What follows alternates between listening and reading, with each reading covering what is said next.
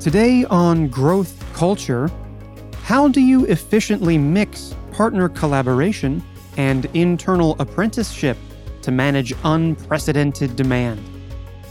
I'm your host, Adam Connor, and that's the focus for today's guest, Joe Heel. He's the Chief Revenue Officer of Zebra.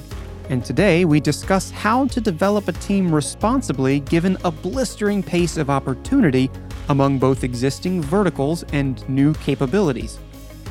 Joe's got plenty of advice for other sales leaders looking to earn their own growth stripes and shares some of that secret sauce here. This is Joe Heel. Joe, how you doing? It's great to have you on the show. How are you? Thanks, Adam. I'm doing well. Nice to be here. I can't wait to dive a little bit more into what Zebra is and does. But before I get into that, your journey growing that business, let's start with you because I was looking through your LinkedIn and checking around a little bit and saw that you went to school for electrical engineering and computer science, came out of MIT with a PhD in 1991. The Twitter page for the MIT 1991 class calls it the well rounded class, and I guess so. If you went from that into a world of sales, how did you make that transition? Yes, uh, I, I, wasn't aware of that label for the class of '91, but um, I um, I certainly would you know offer my uh, journey as an example of that if I could.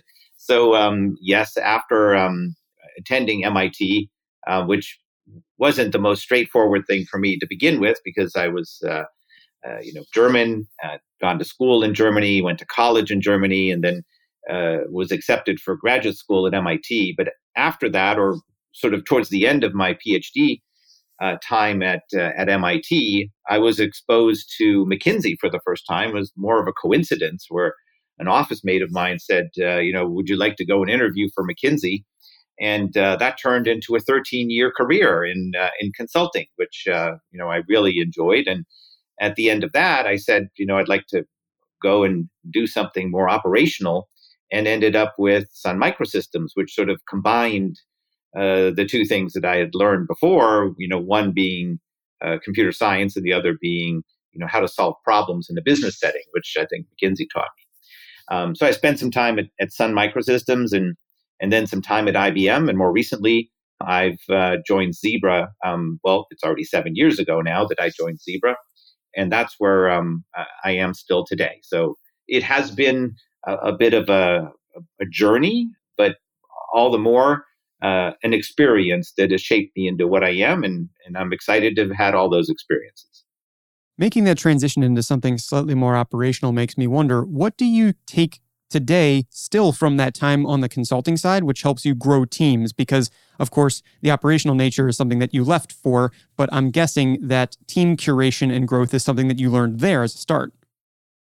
Uh, yes, indeed. I mean, McKinsey taught me a number of things. Um, how to work in a team was certainly one of them. Um, in academia, where I was before, that wasn't necessarily the way that we worked. Um, it was more the individual contribution that mattered. Um, but the other important thing that McKinsey taught me was really problem solving, how to apply scientific problem solving to business situations. And uh, that's still one of the sort of core principles on which I I operate today is, you know, good problem solving, I think is at the heart of every successful, you know, business initiative.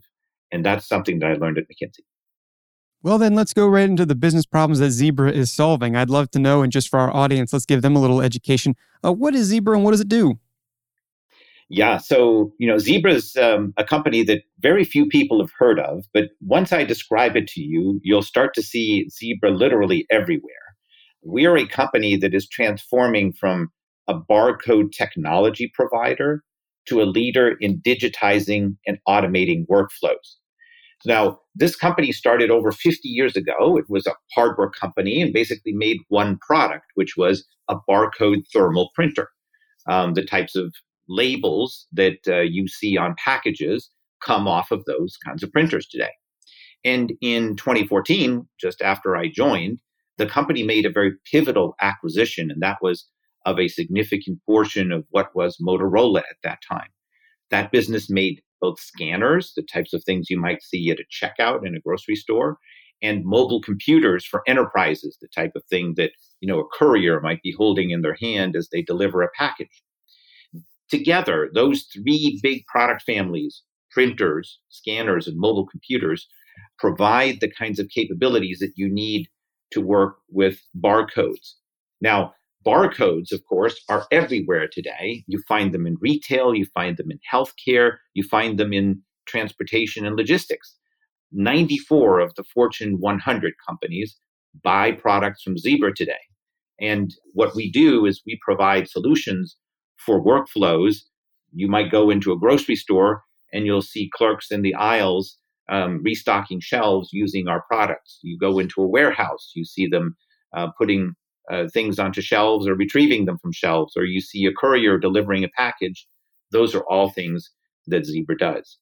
Now, more recently, we've expanded beyond those products into more of the solutions, in particular the software that's driving those solutions. And that would be some of the acquisitions we made, companies like Reflexis, Antuit, and Fetch, that are allowing us to grow into additional strategic areas on top of what you can do with barcodes. So the business is very, very broad. It seems that you're very well penetrated into some of the largest businesses out there. And yes, listeners, maybe you'll go through that Baader-Meinhof phenomenon where you'll see Zebra everywhere.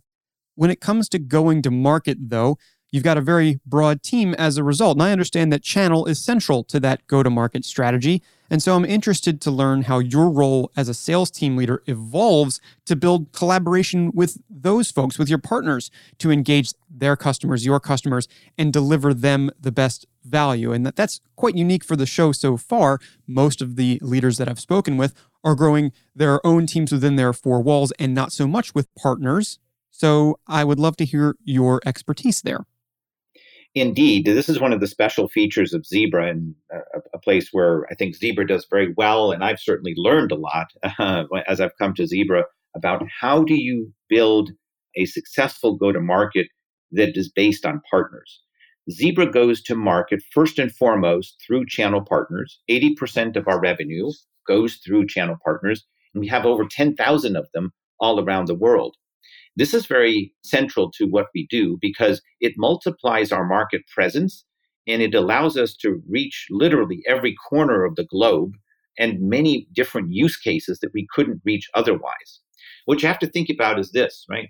When you look at the customers for these barcode type technologies, they range from a small restaurant on the corner that might buy a scanner once every five years to you know a large retailer like a Target or a Walmart or a Home Depot that buys hundreds of thousands of these and deploys them in many different countries around the world.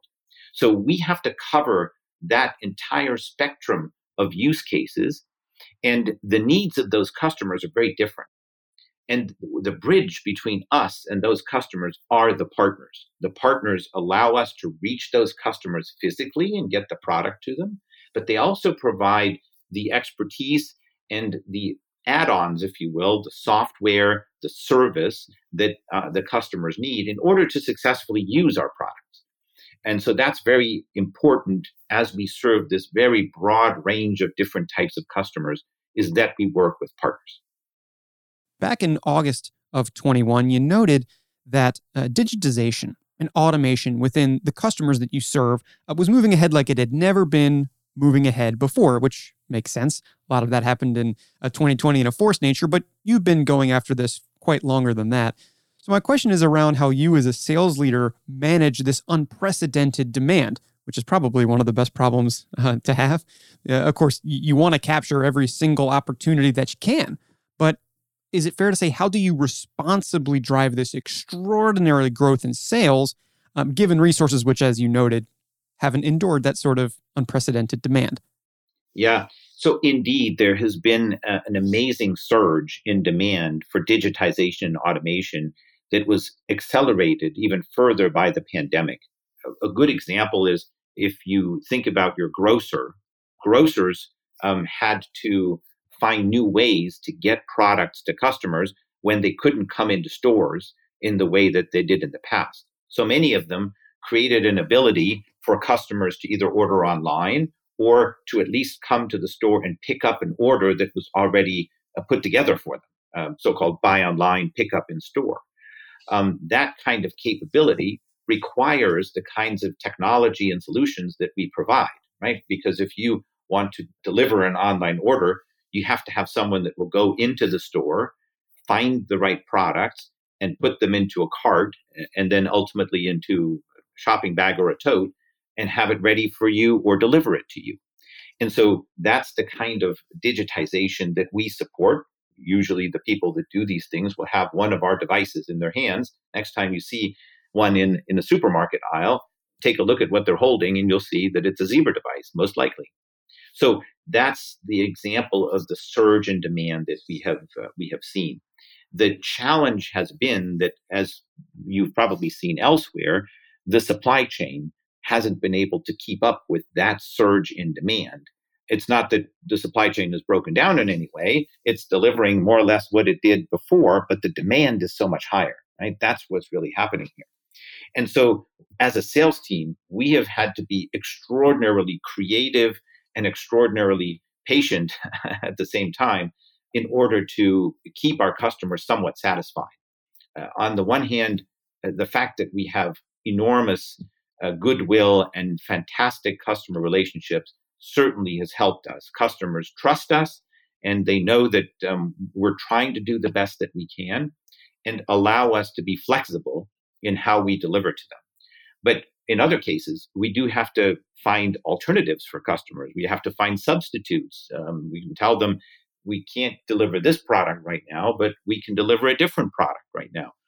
We have to work with our engineering teams to say, can we change the product so that uh, the component that you're currently not able to get can be substituted with a different component? So the salesperson becomes challenged by Uh, things that they normally don't need to do. Uh, normally, they're they're working to get the customers interested in buying our product.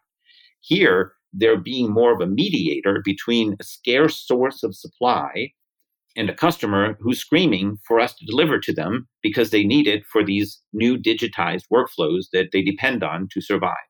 So that's a new situation for our salespeople. I have to say, my team, our team, is doing a fantastic job of of doing that but it's hard.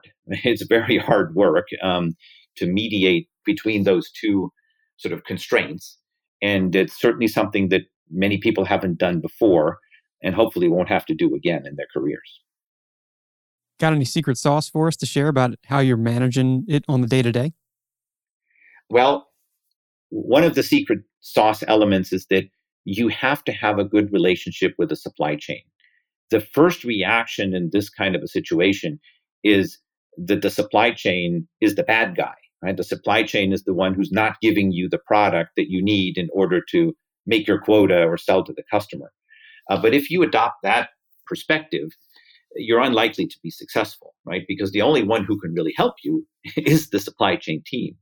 So we have been fostering, and it really has paid off. We have been fostering strong relationships between our sales teams and our supply chain teams. In fact, you know the supply chain folks sit at our table when we do all of our planning when we do all of our forecasting they're a part of the team and that's really paid off and and so we've been able to avoid this by and large this tension that seems to say this is the enemy and they're they're costing me my commission and instead eh, have created a, a situation where we work to solve the problem that's really eh, the secret sauce so you've been able to manage this unprecedented demand, giving us a little bit of the secret sauce. Appreciate that.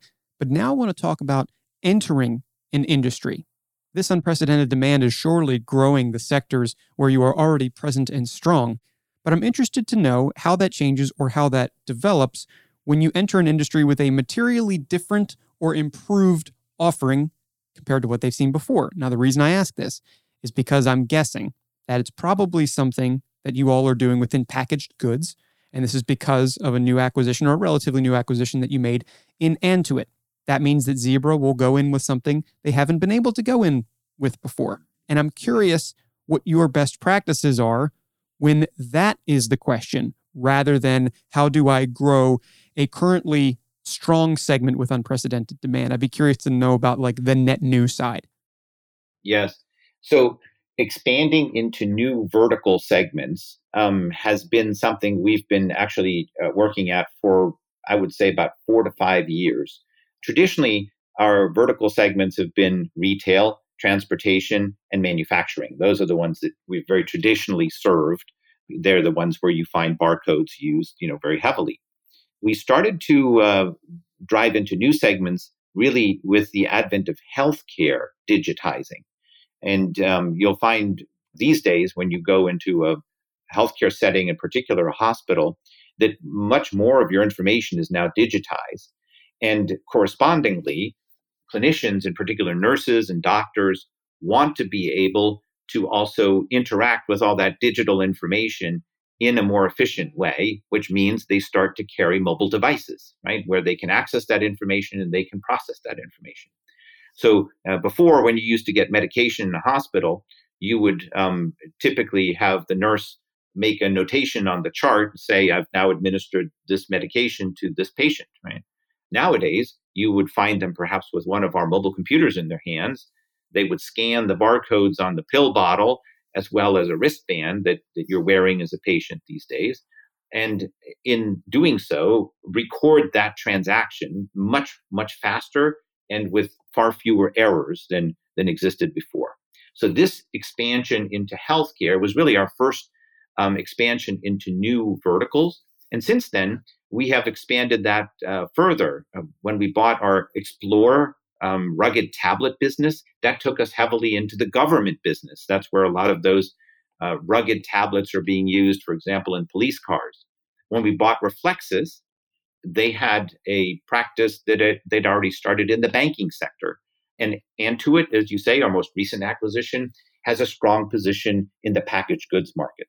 So expanding into new verticals is something we have been working on and have been learning how to do. What's behind doing that? Well, the essence of it is that the use case is different. And that's really central to all of what we're selling going forward is we have to understand the use case that's driving the workflow uh, for which we are providing a solution. In the case of uh, packaged goods, for example, it's understanding how products are selling on the shelf of a retailer. That's really what they're trying to do. And Antuit provides them with the analytic capability to understand that, right? And so we've gained that capability with Antuit. Now, the, the other part that I would say we're still working on is then putting that understanding of the workflow in the hands of the salespeople. That's not so easy, right? Um, because you're you're now trying to train salespeople who are used to selling into one particular use case in one industry, and they now are selling into a completely different industry. Generally, what we've discovered is that that's not a good idea, right? Is to is to sort of retrain salespeople that are selling into retail to now sell into banking or into government. So what's evolved here is more of a sales force that is more vertically focused. So we now have salespeople that are dedicated to healthcare. We have salespeople that are dedicated to retail. And in the future, um, we're going to have more sizable sales teams that are dedicated to government and banking as well. It's really necessary to have that level of dedication in order to get the expertise that the customers frankly expect, right, when they're buying from us. Uh, that's proven to be necessary. And so it's driven a verticalization of the sales force, which we're not the first ones to do, but I think we're on a good path to doing that um, more broadly now, thanks to many of these acquisitions.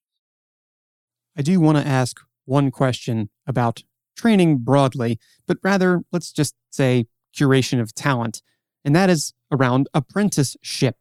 Uh, Zebra is embracing this concept. Anybody, listeners, you can go and see how they are on their site, but we're going to hear about it directly here. I love that you're embracing that concept. I began my career in uh, SaaS sales that were six, seven figure deals.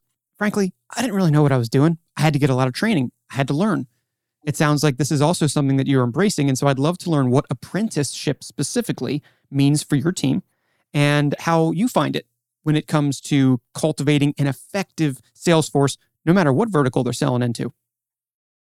Yeah, so I'm personally a big believer in apprenticeship. This was one of the other things that I learned in my McKinsey career is that when it comes to solving complex problems and uh, providing solutions to clients, it's hard to teach that in a classroom. There are certain things you can teach a salesperson in a classroom, but really doing it effectively requires that you have some form of apprenticeship, which in practice means you have to be you have to pair up a newer person with a more experienced person so that the newer person can observe how is the more experienced person taking this to a customer? How are they positioning it? How are they handling this right?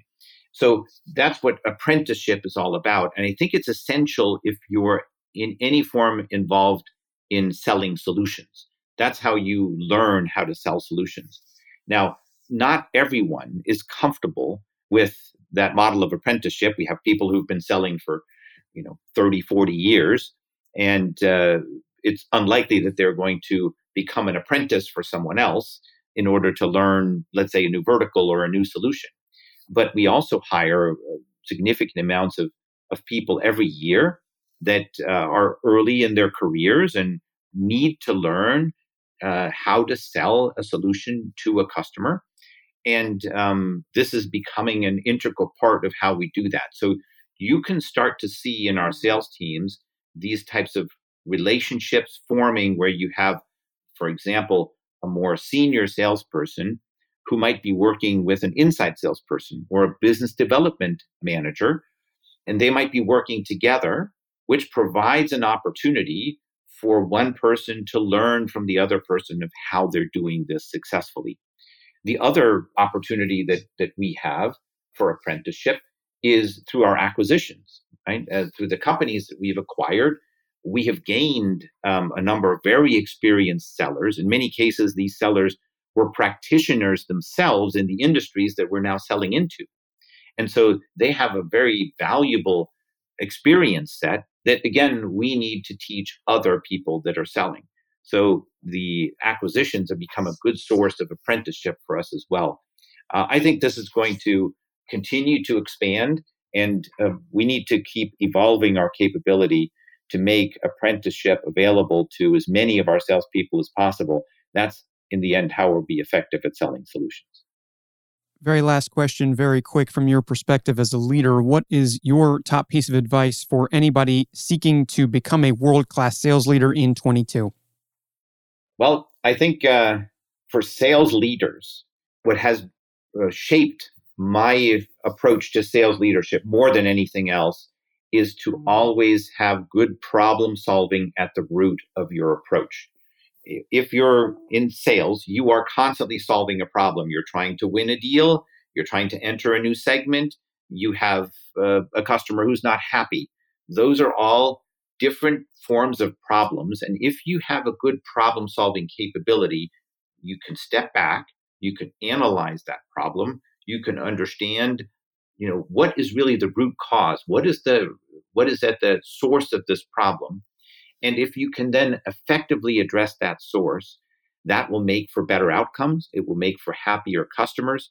And so I apply that to sales leadership at pretty much every level, whether it's the level of a deal or it's the level of you know how do i organize my team for 2022 that's the principle that i apply and i'm also trying to impart that on our sales organization more broadly is that that's an essential capability that a sales leader needs to have by no means it's the only one but i think in in this time where things are changing significantly both you know pandemic and the environment that it's created for selling but also the technological capabilities we now have in selling, they all create new opportunities. And if we use our problem solving capabilities in a smart way, then we can maximize um, what that um, brings as benefit to us as a sales team.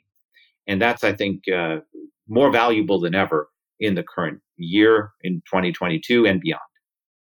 We all look forward to seeing how it develops for the advice and the stories that you've told us today. Joe, thanks so much for joining us. My pleasure, Adam. Thank you for having me. Thanks for tuning in today. To hear more conversations just like this one, head over to wherever you get your podcasts and search Growth Culture. And while you're there, leave us a rating and review to let us know how you liked this one. To learn more about dedicated.ai and our other events, visit us at our website by the same name or just send us an email at jl at dedicated.ai. We'd love to hear from you about what you'd love to hear from us. Until next time, I'm your host, Adam Connor, signing off.